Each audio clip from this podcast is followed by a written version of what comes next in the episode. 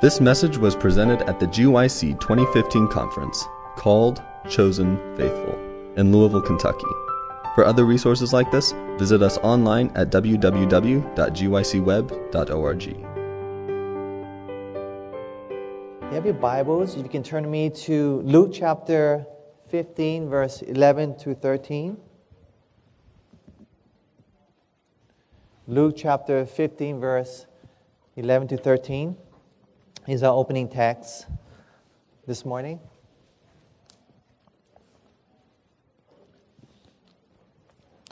We continue on our series entitled Healing Broken Relationships. And it's a six part series. And somebody actually asked me last night um, if I miss anyone, can I still come to your seminar? And I said, Oh, of course. It's not made where it's built upon one another. You can just jump in anytime and feel free, you know, to go to other seminars. And so you won't feel lost. It's going to be on different subjects, but it just builds upon one another. So this is the fifth one in this series, A Safe Place. You know, every, within every single one of us, there is a desire to belong to a safe, healthy environment where love can grow. So in Hawaii, there's a place called, how many been to Hawaii? Let me see hands out there. Okay. Um, in Hawaii, there's a place called Pu'uhonua o Honaunau, which is place of refuge. And they call it actually the city of refuge. How many heard of the city of refuge before? Okay, maybe in the Bible. So in Hawaii, actually in the Hawaiian culture, there's a place called the city of refuge, similar to the city of refuge that's found in the Bible. And so if they broke a, what they call the kapu in Hawaiian, give you a little bit Hawaiian um, class here, so it might pique your interest to come to Hawaii even more so. So if you broke a kapu, which was a law that you're not supposed to break, um, there was a death penalty upon you, and they would chase you down. And but there was a safe place called the Pu'uhonua o Honaunau, which is on our island, and you could um, you could run there, and then you had to swim around to get there. And once you get into that city, then you couldn't be harmed, and you were safe. It was a safe place, and you're protected. And even if you committed the most, the most worst crime that was out there and the worst um, consequence that you would face, would be the death penalty, you still would be safe because it was a safe place. It was a, a haven, some place you could, a sanctuary, a place of peace and safety, of refuge. And the same way today, there are many people who are hurting and whose hearts are crying out for a safe place to go to, a place where they can escape the vicious, cut throat world out there and uh, experience healing. A place where they can get away from all the brokenness and relationships that are, are hurting, and a place where they can feel safe once again. I have a friend that works in CPS, uh, Child Protective Services, and he said as he works with these kids, he really tries to work what's best for these children rather than what the, the laws are saying in his, um, his, his uh, county department. And so as he works with um, these young kids, he always asks them this question. He always asks them, What is your pu'uhonua? Now, in Hawaiian, pu'uhonua means safe place. What is your safe place? So he always asks them, What is your safe place? What is your pu'uhonua? What is your safe place? Think about what is the place that you can think about in your back of your mind. Because these kids are on the street, they have nowhere to go, they get into trouble, you know, they get, they get into crime and drugs and these are high school kids, they're under 18, and so uh, he always asks them, Where's your safe place? And so they're telling me, You know, this one incident he said he was telling me about, he said, this, These two kids were saying to him, It's our grandparents. That's our safe place. He said, Okay, I'm going to work on it. He said, But I don't think you can work you know, for my grandparents to take care of us because our grandparents have a criminal record. And according to CPS, if you have a criminal record, then you can't, they can't take us but that's our safe place. So here, take the kids. He told me this. I took those kids, I took them to the grandparents and said, I knew him. He was a former boxer. And he talked to him and he told him, These kids feel that this is their safe place. Are you willing to take them? And say, hey, you know, I can't take them. You know, I have a criminal record. And say, look, they feel that this is their safe place. I'm going to leave them with you and I don't know that they're here. So he said he left them there, this safe place, and after like a few, I think it was like a, a few months later, because they're on a run, right? so a few months later, they called back and they said, hey, look, we want to go back to high school. We want to finish up our degree. We don't want to, we don't want to get into trouble anymore. We want to turn our lives around. And they did, and they finished. There's something there about a safe place that's so powerful that it's transformed you. And I think people are really, they're hungering for this. And more than anything else. I mean, this seminar is powerful. I mean, I mean, maybe powerful to some of you. This, I mean, this counseling session with people, um, the whole GYC may be inspirational to you, and all the different things that are going on. But you know what? What people are really longing for is something more than that. Like it says, that which we have not only we heard, but that's what we have seen and that's what we have looked upon and that which we have handled. In other words, people want to know what does love look like. And not only, don't they describe to me what it looks like, but they want to see it. They want mentorship. They want this. Our younger generation has been dis- so distorted by sin. We have been distorted so much by sin. Even if you describe to us in the most perfect words there are out there, we cannot grasp what true love looks like. Because God's love and our love is completely different. And so we have a warped view by how we are raised in our homes of what love looks like. And so we, we don't know how to express it. And so that's why Jesus didn't say, okay, guys, let's set up a classroom and I'm going to teach you, listen to my words. Okay, see you guys later. His method of teaching was actually follow me. I want you to see with your own eyes. I want you to handle with your own hands. I want you to experience and see for yourself what love actually looks like. Not what it, you hear it looks like, but what actually it looks like. If you hear what I'm saying, let me hear you say amen. Amen? That is a cry I feel of this generation more than any of any time in history because there's so much sin is brought so much pain and brokenness and hurt in this world. We don't need more sermons. We don't need more sessions and consultations. We don't need more one-on-one, though they're very powerful, and I believe in them, and people can be transformed. What we really need is actually people taking the time to show the next generation what love looks like, if they know even themselves.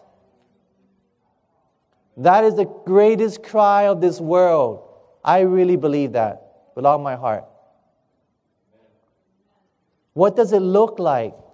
We want to see it, not only for my heart to be healed, but because I really never seen it growing up. And I want to know what it looks like. I came from a broken home, a dysfunctional home. I want to know what it looks like. I personally came from my dad was an alcoholic. I want to know what it looks like. Because I can read it, but I'm distorted to my view of what I've experienced in my life, and the whole Bible can be transformed. That's why we all read the same Bible, but we all act differently. We all actually experience Christianity differently. Why? Because of how we've been raised. It has distorted the picture of God's character. And God wants us to experience a different picture. And what God wants to do is He wants to create safe places. And that's where actually our schools were supposed to be safe places. It was a place where reparenting could happen. It was supposed to be a place where reparenting was supposed to happen. That's what it was. That's why, you know, when he first started off, you know, pioneers of our Adventist church. You know who, E.A. Sutherland and Magan, and they call them like, they call them like parents, like father you know, like Madison College. Like father, like they were actually the parents. They were reparented. And actually with a school where like a, a new home environment they get actually experience and see what actually love looks like. And that's the passion of my heart. And that's why we started our school in Hawaii in Southern California. So you can see it and taste it for yourself that the Lord is good. What do you say? Amen? And I think God is really wants us to experience that a pu'uhonua, a safe place that we all can experience. The sad thing is that when I go around, I hear from the people that their churches are not safe places to be in. And that only reveals one thing that somehow our warped picture of God has not been transformed in real life. And may we have a right concept in our mind, but intellectually, like a mere intellectual sin, like Ellen White says, but you know, the biggest journey is the, uh, the 18 inches or the 12 inches from the head to the heart, right? And so, and not only that, but it's filtered through our bad experiences, and by the time it transfers to the heart, it's a total different experience than what we actually, the Bible actually says. So God wants to transform us and give us new picture. And that's why there's something about the Bible. Everything about the Bible is that, you know, Jesus' school was like, hey, let's go out. We were, they were a family. That's what was so powerful, Jesus' ministry. It wasn't like a classroom. It wasn't just a seminar. It was more than that. It was a life experience. It was living with the disciple. They slept in the same places. They did ministry together. They saw how he interaction. They saw his facial expressions of love. They saw how he, he actually looked, eye contact. They saw every these little things that children don't even see today from their own parents. They saw expressions of love. They saw kindness. They saw the intonation. They heard the intonation of his voice. They heard the pleading of with the with the Pharisees. They, they, just, they wanted to experience, they were experiencing love. They weren't just hearing about love, they were experiencing love. And that is so powerful. And that's what this world longs for so much in such a powerful way.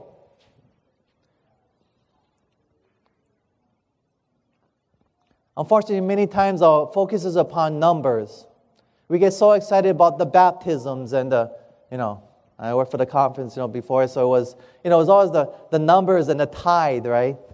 But we're so focused on the numbers, but it's just, just, is it just about getting people excited about the Lord and bringing to the Lord and dunking them in the water and then letting them go on their own in the church? Is that what it's really all about? Is that really, truly loving people? Truly loving people is investing your time in them, having yourself reproduce in these people. It's not about the numbers. It's not about, okay, once you're baptized, you're on your own, see you later. It's about really spending time with these people and loving them and mentoring them and then showing them actually what love looks like. Not just going to a series of intellectual assent, intellectual studies about our doctrines and standards and prophecies in a, in a, in a Bible study or a seminar and then baptize it. Okay, you're doing good, see you later. So we can go find the next person. What this world is crying out more than anything else in this world is character development. You believe that? Let me say amen. Amen? amen. Not baptisms and numbers, but character, because character is the only thing we're going to take to heaven. And that character of God's love. Thoughts, character is God's thoughts and feelings. In other words, thoughts and feelings of love. That's the only thing we're going to take to heaven. So let's invest and not only our character of thoughts and feelings of God's character of love in us, but let's invest in the people all around us and so they can develop thoughts and feelings of love that's reflected on Christ's character. That his character of love can be reproduced in his people. That's the heart cry of today. And I know we like to just talk about and brag about numbers and baptisms, and that gets everyone excited about everything that's going on.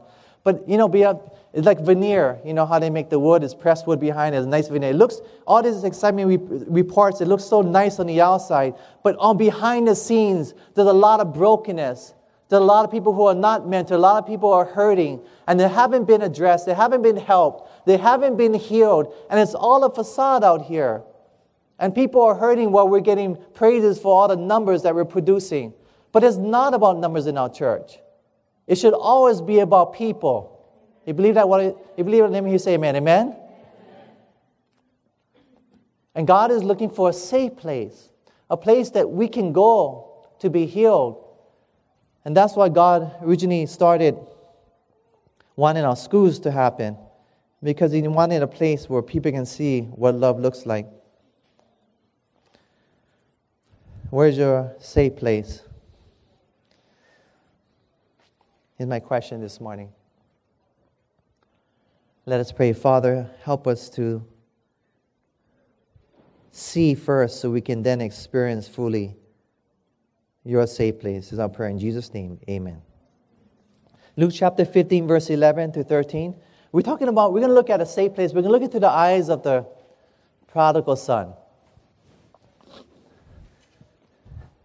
and the older brother.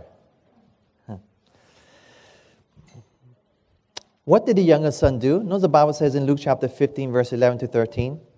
The Bible says, And he said, A certain man had two sons, and the younger of them said to his father, Father, give me the portion of goods that fall to me. And he divided unto them his living. And not many days after the younger son gathered all together and took his journey into a far country, and there wasted his substance with riotous living. So the younger son said to his father, Father, you know, give me the portion of your goods. So what is he asking for? Inheritance. Okay, now when do people normally get their inheritance? After what? The parents die. So what is this younger son basically saying to his dad? I wish you were dead. so I could get your money. Disrespectful son. He didn't care about anything. All he cared about was getting his money from his dad and said, I wish you were dead. Give me your money. I want your money, dad. And dad, of all things, gave him the money.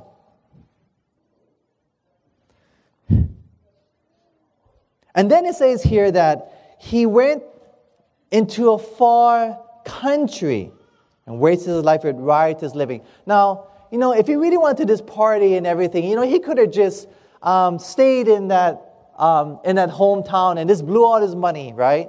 Or he could have just stayed in the, in the United States, right? At least he went to like maybe, you know, in Hawaii, he went all the way to Florida to get away. But if the Bible says, and he could have just went to Mexico or Canada, right? Or even Peru. But he decided to go to a far country on the other side of the world, to the Netherlands. Right? So it wasn't just about the money. He wanted, in other words, he wanted to get as far away from home as possible. Because maybe the home wasn't a safe place and a home to come home to. I want to throw that thought in your mind. Not because of the father, we all know that, but because of the older brother. And we're going to get there. What happened next? Look at verse 14. The Bible says here, so we're looking at a safe place. And when he had spent all, there arose a mighty famine in the land, and he began to be in want. So he had spent all of his money, all the money that was given, all his inheritance that he had gotten, and he arose a, fa- a mighty famine, and there was a want. And it says in verse 15, and he went and joined himself to a citizen of that country, and he sent him to the fields to feed what? Swine. So, what do you know about Jews and pigs? What do you know about Adventists and pigs? not only unclean and not only supposed to eat them, but the Jews were not even supposed to what? Touch them or they'll be unclean, right? So they were unclean if they were to touch them. So here he was, a Jew, and he going against the principles of his own um, beliefs, and he was actually feeding pigs. And then not only that, it says, so he's hitting his rock bottom already. He lost all his money. He's, he's all in want. And now he finds that the only job he has is feeding pigs, which he has supposed to have nothing to do with them. And then it says here, and he, and he would fain have filled his belly. In other words, if he could, he would have eaten with the husk that the swine did eat. If it was possible, he would have eaten the pig slop because he was so hungry. And, and the Bible says here, and no man gave unto him. He had hit his rock bottom. He had to reach his worst part of his life. Things were not going well in his life, and he, was, he felt like everything was going wrong. It ever happened to you where you hit your rock bottom? It happened to this young man, and he had felt he had lost everything. In fact, my question is where was his friends? Yeah. He had probably thought he like, wow, this is not a home I want to come home to. I'm gonna I'm gonna hang out with my friends because that's where my you know those are people that really bring happiness to me, and that's that's where my safe place really is. Hanging out with these guys, you know, this is like really a good safe place. I feel safe around them. They're always gonna get my back, and in the end, there's no place to be found. Let me tell you about true friends. Is when you go through hardships and trials and struggles that you find out who your true friends really are. What do you say? Amen? It's not the ones when you have all everything going for you and all the money and everything's exciting going on, but it's when you have nothing.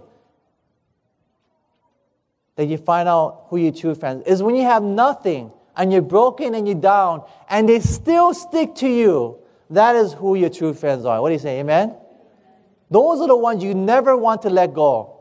You always want to stick with them and be, and that's the kind of friend that we need to be. What do you say? Amen? When people are down, that is when we need to be there for these people. And when they're hurting, that's when we need to be ministering to them. Not when they got something they can give to us, but it's something that we can give to them. And so here's this young man, he had lost everything. And not only that, he had lost all material things, but he had lost, he, one thing he thought was his safe place was destroyed in front of his very own eyes. He began to be in want, began to sweet. He wished, and no man even helped him out in anything. What did his son think about next before he repented? Notice the Bible says here. And when he came to himself, so he woke up, he said, How did he wake up? Notice what he said in his mind. How many hired servants of my father's had bread enough and to spare, and I perish with hunger? I will rise and go to my father and say unto him, Father, I have sinned against heaven and before thee and am no more worthy to be called your son. Make me as one of your hired servants. In other words, he had repented. What do you say? Amen? But my question is, what made him repent? Isn't that a good question? Now, we learned yesterday what is it that leads someone to repentance? The goodness of God. So somehow this servant had saw the goodness of God, and when he saw the goodness of God, it led him to repentance. So what part in this reveals the goodness of his Father, representative of our Father in heaven? Look at verse 15. Oh, I'm sorry, verse 17. When he came to himself, he said in his mind, How many hired servants of my father's have bread enough and to spare, and I perish, and I perish with hunger? In other words, my, my father's servants, they're so abundantly blessed by my father. In other words, my father is a good man. He's such a good person that he even takes care of his servants. And they have so much to eat and so much food. They have so much leftover with so much to spare. My father is such a good man. In other words, for the first time in his life, he may have heard it in church that God is good. He may have had people sung it in church that God is great. But it's the first time in his life he had really experienced in his heart that God is truly good. What do you say? Amen?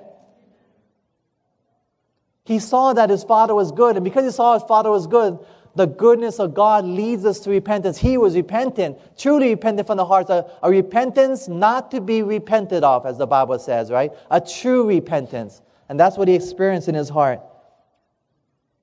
Because he saw that his father was a good father. And I want you to notice it wasn't a huge revelation of his father's goodness that brought him to repent, repentance. It was only a small revelation that he took care, good care of his servants. He's such a good man. And all I may take is just a little glimpse that God is good that's going to lead us to true repentance. What a wonderful God. Amen? But God is so much good because all the earth is full of His goodness, the Bible says. It's everywhere. And whenever you look out in nature, it reveals God's character, His glory, and His goodness to bring us to His repentance. Now, what happened next in verse 20? Notice the Bible says here, And he arose and came to his father. But when he was yet a great way off, his father saw him and had compassion and ran and fell on his neck and kissed him. So he rose and said, I'm going to go back home. I'm going to see my father because I miss my father. And, you know, I'm, I know I'm wrong. I'm going to repent to him and tell him all the things I've done wrong. So he went to see his, his father. And as he's going to see his father, the Bible says that the father saw him a great way off. Now, how in the world would a father see him a great way off unless he was actually waiting every single day for his son? Waiting for his son to come back. He's like, Is he coming home yet? Not today. Is he coming home yet? Not today. So he kept waiting for his son, and finally he saw him, and the father ran and had compassion. He had compassion. In other words, this father truly had compassion in his heart. In other words, he was truly a good father. What do you say? Amen? He had compassion and he ran, and he fell on his neck, and he kissed his son because he loved his son. And he held on to his son.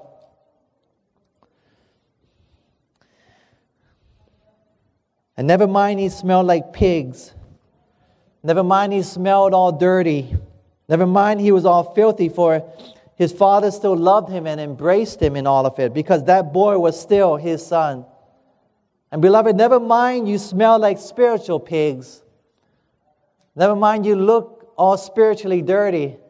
Never mind that you feel that you're not worthy. You are still his child. What do you say? Amen? And God loves you because you are his child. Now, what happened next in verse 21? Notice the Bible says here. And the son said unto him, Father, I have sinned against heaven and in your sight, and I am no more worthy to be called your son. He's truly broken. And the Bible says, But the father said to his servants, Never mind, bring forth the best robe and put it on him and put a ring on his hand and shoes on his feet. In other words, he didn't listen, so he accepted it, but he like ignored his son in his apology. And he went on and said, Servants, bring forth the best robe. And that robe, the best robe, was the father's robe. That was a special robe of, of the father only, and he put it upon his very own son to cover up the son's filthy rags. And in the same way, our Heavenly Father also has a robe of righteousness that will cover up our wickedness, and this robe will also transform us to His beautiful character. What do you say? Amen? In other words, no matter what you've done in your past, when you come to Christ, God covers you with the robe of righteousness that was created by Jesus' life on this earth. In other words, all the good works, the whole perfect life Jesus lived on this earth for 33 and a half years on this earth, is woven in that robe. So when He puts it on you, what God does when He looks at you, once you accept Him, when you looked at He looks at you, He sees He doesn't see your life and all the bad things you've done. He sees the perfect life of His Son. What do you say? Amen? Where they got that? It's in your handout. Let me read this to you. Review and Herald, number, November 4, 1890. It says this Righteousness is obedience to the law. We need righteousness. What do you say? Amen? The law demands righteousness. We need righteousness. And this the sinner owes to the law. We need to owe righteousness to the law. But he is incapable of rendering it. What do you say? Amen? The only way in which he can attain to righteousness is through faith. By faith, he can bring to God the merits of Christ. And the Lord places the obedience of his Son to the sinner's account. What do you say? Amen? Christ's righteousness is accepted in place of man's failure, and God receives, pardons, justifies the repentant, believing soul, treats him as though he were righteous, and loves him as he loves his son Jesus. When you come to Christ, God gives you his robe of righteousness, in other words, and then he sees you as if you had never sinned. And then he sees you as if you're perfect like Jesus Christ. And all your guilt falls away, and all your shame falls away.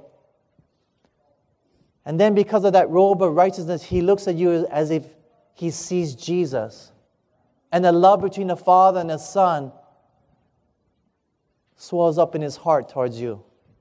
What a Father. What do you say? Amen? And he gave that robe of righteousness for us to see. And the next quote says here through the righteousness of Christ, we shall stand before God pardoned and as though we had never sinned. What do you say, huh? Amen? This is righteousness by faith. Now, what else did the Father do? Look at verse 23 and 24. The Bible says, And he said, And bring hither the fatted calf and kill it, and let us eat and be merry. And then it says here, For this my son was dead and is alive again. He was lost and is found. And they began to be merry. The father threw a big celebration and celebrated the fact that his son who was once dead was now alive, and the son who was once lost was now found. You see, this father's happiness was not based upon what his son was doing or what had done. But the father's happiness was based upon his current relationship with his son. What do you say, huh? Amen? And the same way, God, God's happiness is not directly linked upon what you have done in your past, but it's based upon his current relationship with you. Because you know, once he has that relationship with you, then that love will draw forth from you and obedience from your heart, and you become obedient to what he asked you to do. That's what God wants to have with us first a relationship with him. You know, if this story were to end right here, which normally does in sermons, it would be just the perfect story, right? But this isn't the perfect story. I mean, it is the perfect story by Jesus, but in what happens is not the perfect story. Because there was an older brother in the story that rarely gets talked about, that we're going to talk about this morning that deals with a safe place. What did the eldest son do? So did they all, everyone's all happy, and in Luke chapter 15, verse 25 to 28.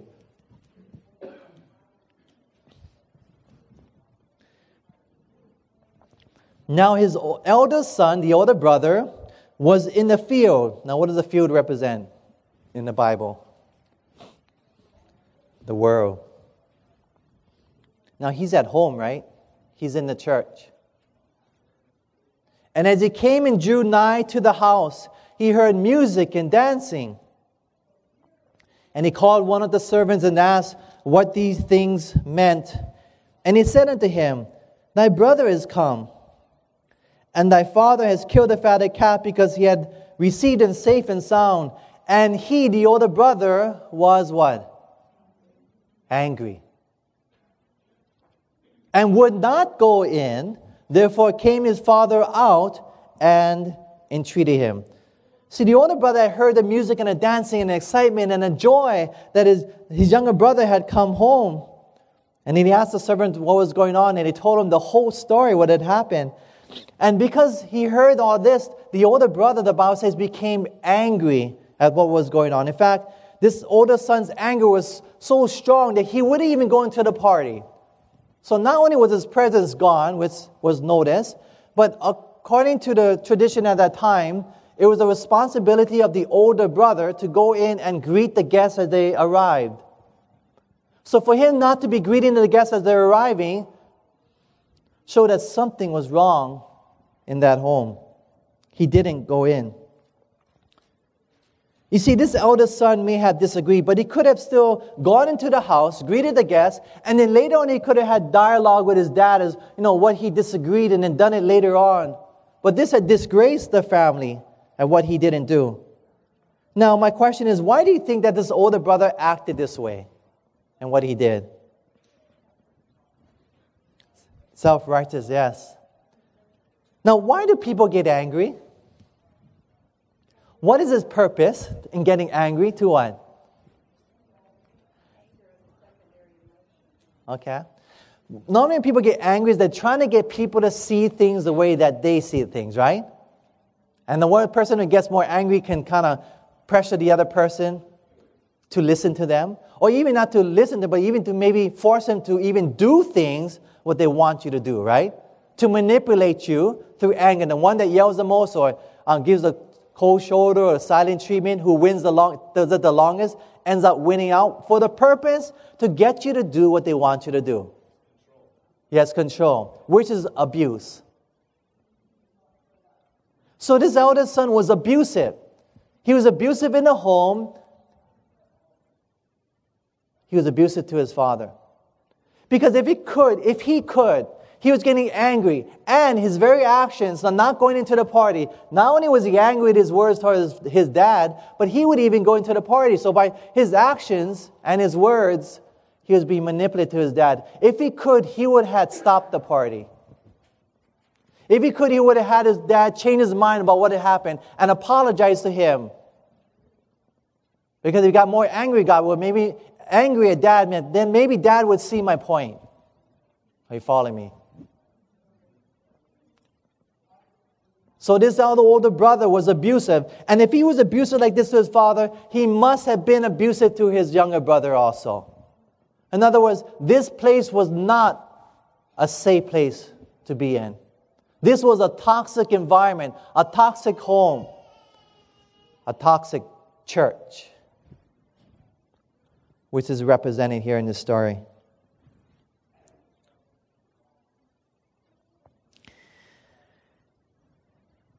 The father went out twice in that same day. The first time he went out was for a repentant, lost sinner. And the second time he went out was for an abusive, lost church member who stayed in the church, who never left.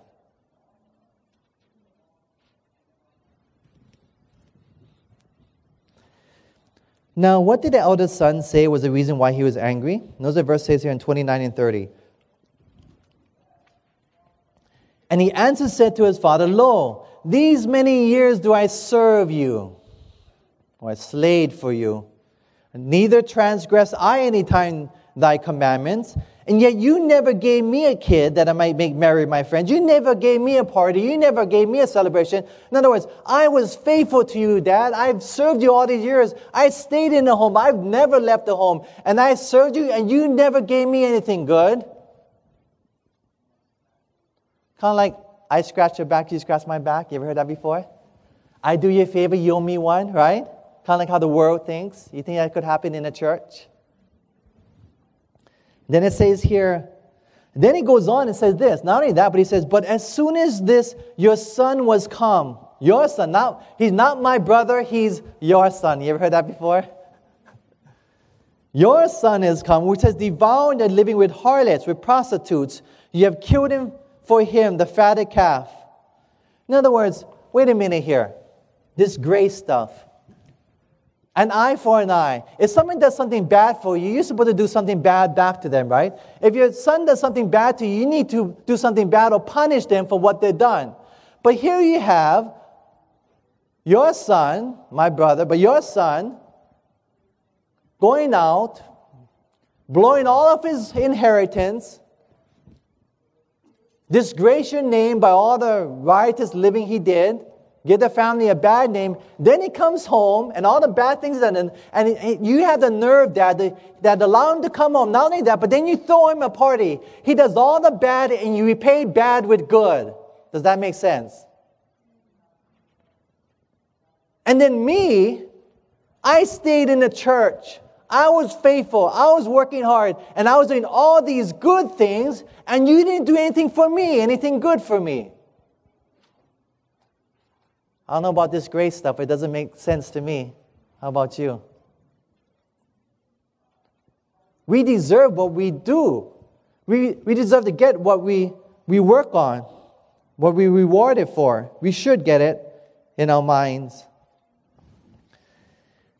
So that's what he was thinking. This older brother had made it a toxic home. It was a righteousness by works. Isn't this how many times people behave and believe in the church? They believe that since they've been faithful in the church and served the church for all of these years, they're entitled to special privileges. I've been a member of this church 30 years. You know, I was here to help build this church. They call them matriarchs and patriarchs in churches. Like they control the board meetings or they control the church and how things run and operate. Those of you who've been on church boards. And it got to be done their way. Because they have the influence, because they know that, you know, they're the ones that started. They're the charter members. They're the ones that make the dona- most donations. They're the ones have the most influence on top of the church and its meetings. And it got to be done their way or the highway. And they're abusive like the older brother. Spiritual abusers in the church. And they want to control and they make the church like the older brother, they make the church a toxic environment to live in. So much so that the church is not a safe place. And because the church is a toxic environment by these older brothers in the churches, the younger brothers feel like church is not a place they want to come home to. And then they leave the church. And we blame the people who leave the church for leaving the church. And that's my thing I think I see with evangelism. We're so excited about evangelism. And here's the point we have evangelism. We baptize all these people that come into church. And my question is where are most of these people in two years? It's almost like, and our solution to the problem is like we deal with the symptoms, like I'm talking about this whole week, right? So we deal with the symptoms. What we do is to, re, to kind of replenish the church, what do we do? We baptize more people. And they go out the back door again. So what do we do again? We baptize more people. What about changing the toxic environment of the church and making it a safe place? What do you say? Amen? What if you say, what if we say, what if someone somebody tell you, hey, look, I have this family, and you know, we having we had some kids, and my children they uh, they all ran away from home. But that's okay. Don't worry about it. We have a plan because I'm pregnant and we're having more children. And they have more children, and in the same toxic environment, you know, 15 years later, they run away from home. I said, don't worry about it. We got a solution. We're going to have more babies. And the babies that grow up and become teenagers and they run away from home. Don't worry about it, we're going to have more babies. What do you think about that? So when someone is actually converted or born again, aren't we doing the same thing? Born meaning we're giving birth to more babies in the church so they can grow up and run away from the church home? Is that what we were created and commissioned to do? Is it really, folks? Think about this. Is that a calling?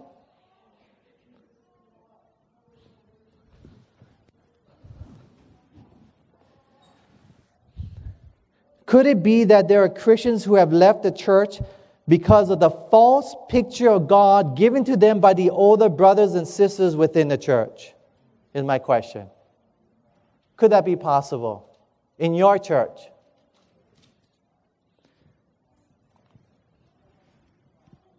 I'm going to read you this quote. It's probably going to blow you away. It blew me away when I read it. It's going to be probably shocking and very painful. But listen to this. Testimonies to the Church, volume 6, page 370. Notice she says, The Lord does not now work to bring many souls into the truth because of the church members who had never been converted and those who were once converted but who have backslidden. In other words, God does not bring many souls. In other words, God actively stops people from coming into the church, into his remnant church, because he believes it is safer for them to be in the world than it is to be in the church. Can you imagine the pain of God that his bride, he can't bring his people out there into his church because his remnant church is not ready? Can you feel the heartache of the father longing for his younger son to come home, knowing that it was the older brother that made it a home toxic for him not to want to come home to. Can you imagine God actively stopping people from coming into his church?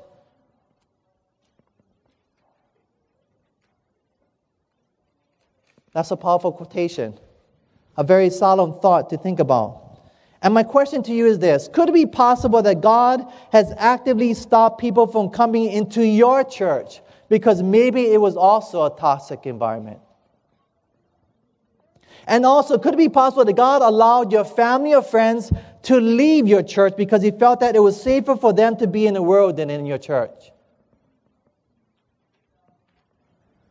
That's a sobering thought. I know that sometimes medicine tastes bad, but if you take it, it heals. And sometimes the truth is hard to swallow, but if you take it, it heals. What do you say? Amen? Now, we're not to play God and determine who's not supposed to come into church. What do you say? Amen? You can't say, okay, well, my church is a toxic environment and God's bringing someone in and say, no, you can't come in because you're not God and you don't know. What do you say? Amen? That could be the very place that they could thrive.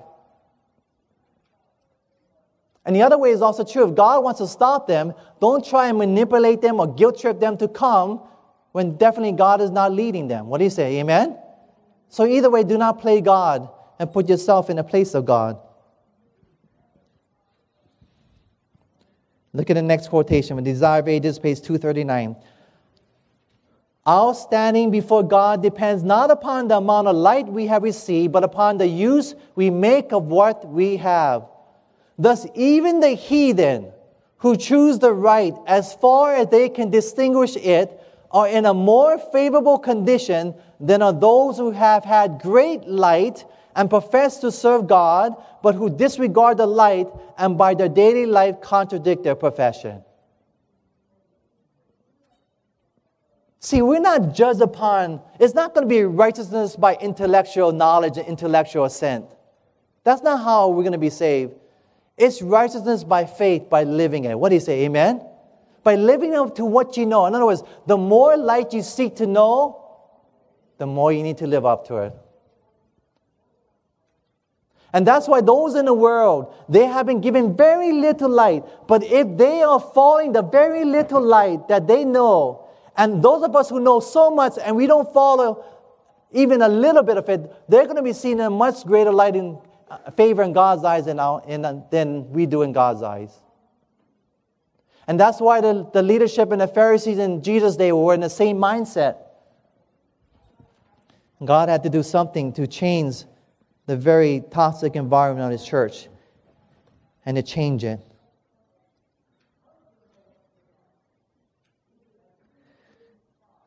We need a fresh revelation of God's goodness in our churches. What do you say? Amen? We need righteousness by faith. We need God's character. We need to see God's goodness. And when we see God's goodness, that's why this is only to present it to help us to see that we have a need. Laodicea, I know myself, I'm Laodicea.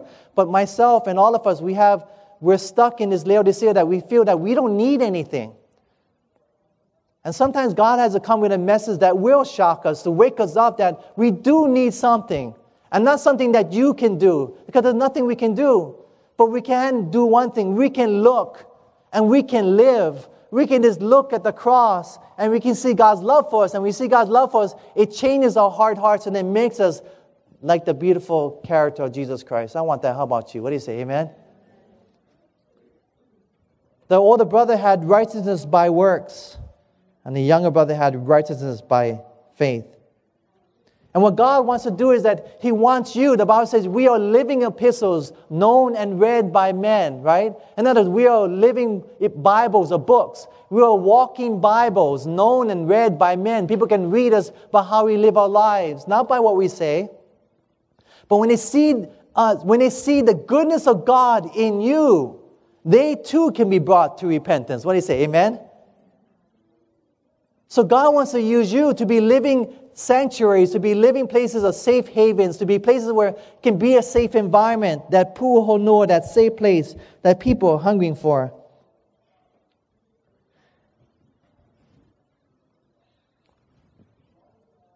So how are we to love so as to create this safe place? Turn to 1 John chapter 4, verse 10. 1 John chapter 4, verse 10.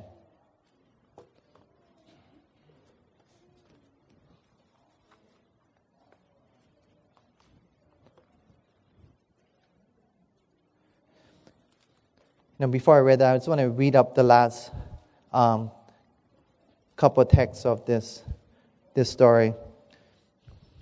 It says here, And he said unto him, Son, thou art ever with me, and all that I have is yours. It was meet that we should make merry and be glad, for this your brother was dead and is alive again, and was lost and is found. He said, Son, you have all the, my goodness. You have all my love within the home.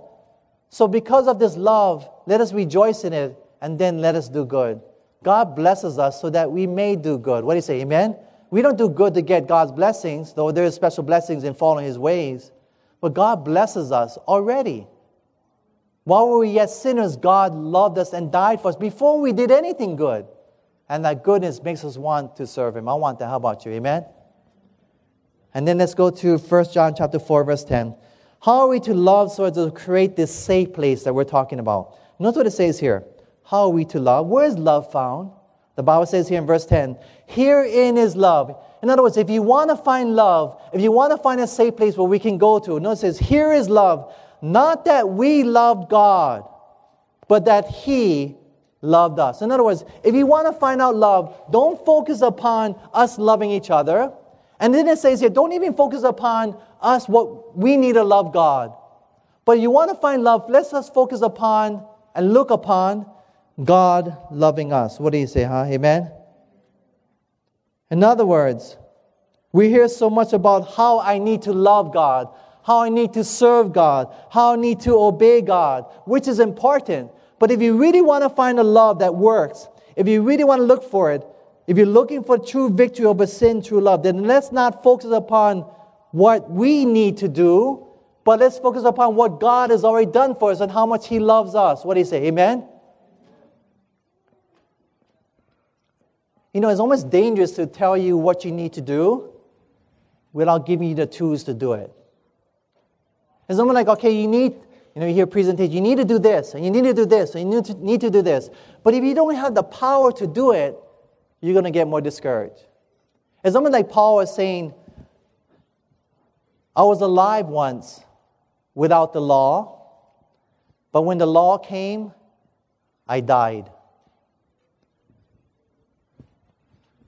The more you know without the revealing character of Christ to your life, the more hard it is. Because you try to do in your own strength, like Paul, and you die spiritually. But when we see a fresh revelation of God's character of love and how much He really loves you, then that's going to transform your life. Here is love, folks. If you want to see a safe place, we must focus on God's love. If you want to see a safe home, if you want to see a safe church, you want to see a church, safe environment, a safe school, whatever it is that you belong to, we must become that safe place. What do you say? Amen? And we must reveal and see God's love to others. We must actually, actually see first God's love and focus upon how much He loves us. Not so much upon how much you need to love God, which we know we already need to do, right? But we need to focus upon how much God loves us. That's where love is found.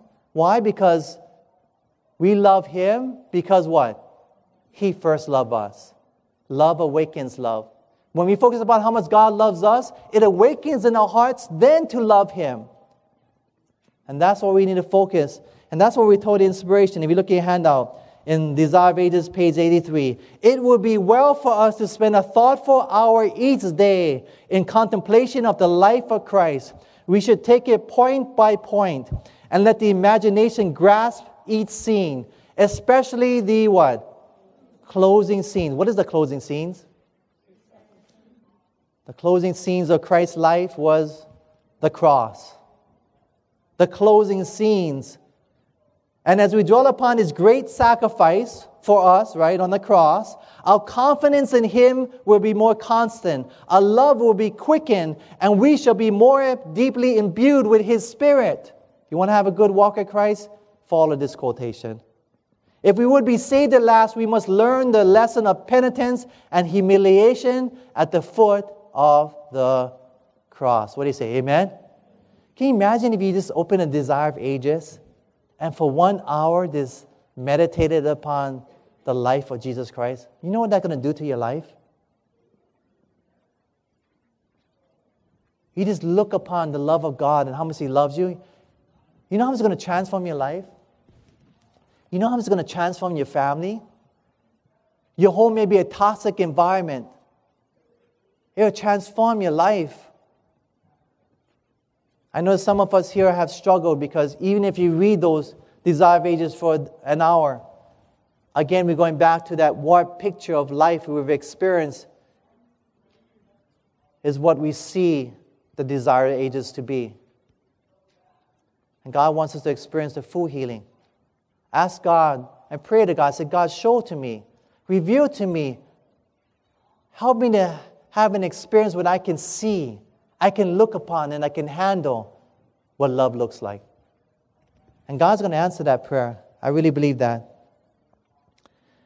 There's a true story of a, a young man who got into a fight with his dad. And they got very heated and got angry, and they're yelling at each other, and they're angry and mad at each other. And finally, he said, I'm leaving. He left And the father said, Go ahead. And he, he slammed the door and left, and he ran away far away from home. After a few years went by, he was, his heart was touched. And he felt bad how he treated his, his father. And was so badly, he just wanted to come home and he wanted to make things right. He wanted to reconcile with his dad because he loved his dad and he was sad in what happened three years earlier and he wanted to make things right. So he decided to come back home. And with that, it came with a phone call. So he called up his mom because he couldn't just talk to his dad. And he said, Mom, I really, really want to come home. But I don't know if dad wants to accept me. So I want to know if dad wants me to come home or not. Could you please let dad know to, to hang a, this one little tiny handkerchief, a white handkerchief on the windowsill? And then I know if I can see that one handkerchief, a white handkerchief on the windowsill, then I'm going to know that dad wants me back home. And I really, I really want to see you folks. So he hung up the phone. He bought a ticket on the train that passed near his house. He jumped on board his train and he's going and driving, and he was actually on a train and it was going and he happened to sit by a minister. And he was talking to his minister about what happened in his past at fort and things were going bad and he wanted to come home and he told him about the story about asking his mom to ask his dad to hang a white handkerchief if his dad really wanted him to come home or not. And he said, Minister, I just, I just can't bear to look out the window when we're passing. When it comes near, please, can you look for me and tell me if there's anything, is, anything white out there by my house so I can know if I can go see my family or not, my parents, whom I love. The minister said, Okay, I'll do that for you. And as he was, it was getting closer and closer, he said, It's time, minister. He's out there. Uh, there's the house is right over there. Please tell me um, I can't look, but please look for me and tell me, minister, do you see anything out there, anything white on the house? And he's looking, looking, oh, wait, wait. And all of a sudden, the minister almost was beside himself, like he forgot that he was a minister. He was jumping up and down and screaming for joy and goes, Look, you gotta look, you just gotta see what's going on. And the young man looked out the window, and there as he looked out the window, he saw not only a white handkerchief, he saw white towels and white sheets and everything white in the whole house. And he saw that the whole house was just plastered with white. And the last thing that minister saw as, his, as a young boy was running, he saw the, the hind legs, legs of that young man running to his home because his father wanted him once again. What do you say? Amen? And beloved, the same is true with God. There's a God out there who loved you so much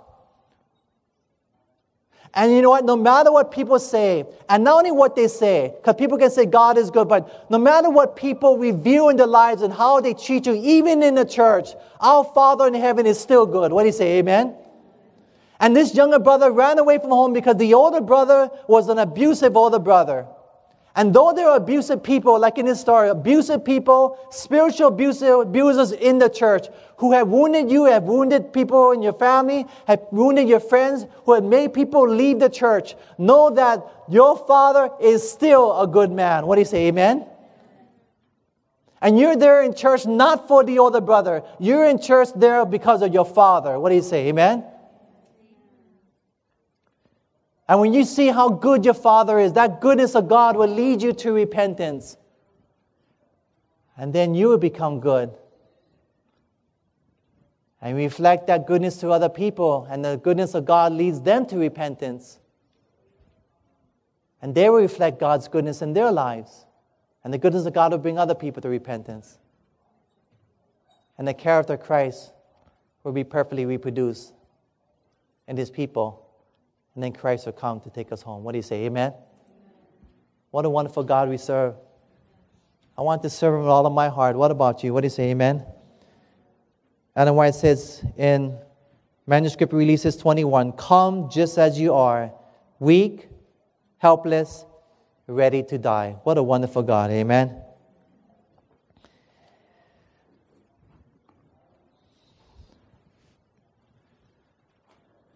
May God reveal to us, not to show to us, but reveal to us what love truly looks like so we can have that pu'uhonua, that safe place.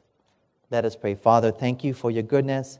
May we continue to see your love and may we experience it experience it, Lord, in our hearts and mind. Is our prayer in Jesus' name. Amen.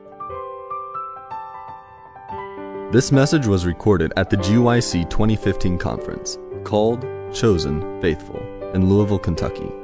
GYC, a supporting ministry of the Seventh day Adventist Church, seeks to inspire young people to be Bible based, Christ centered, and soul winning Christians. To download or purchase other resources like this, visit us online at www.gycweb.org.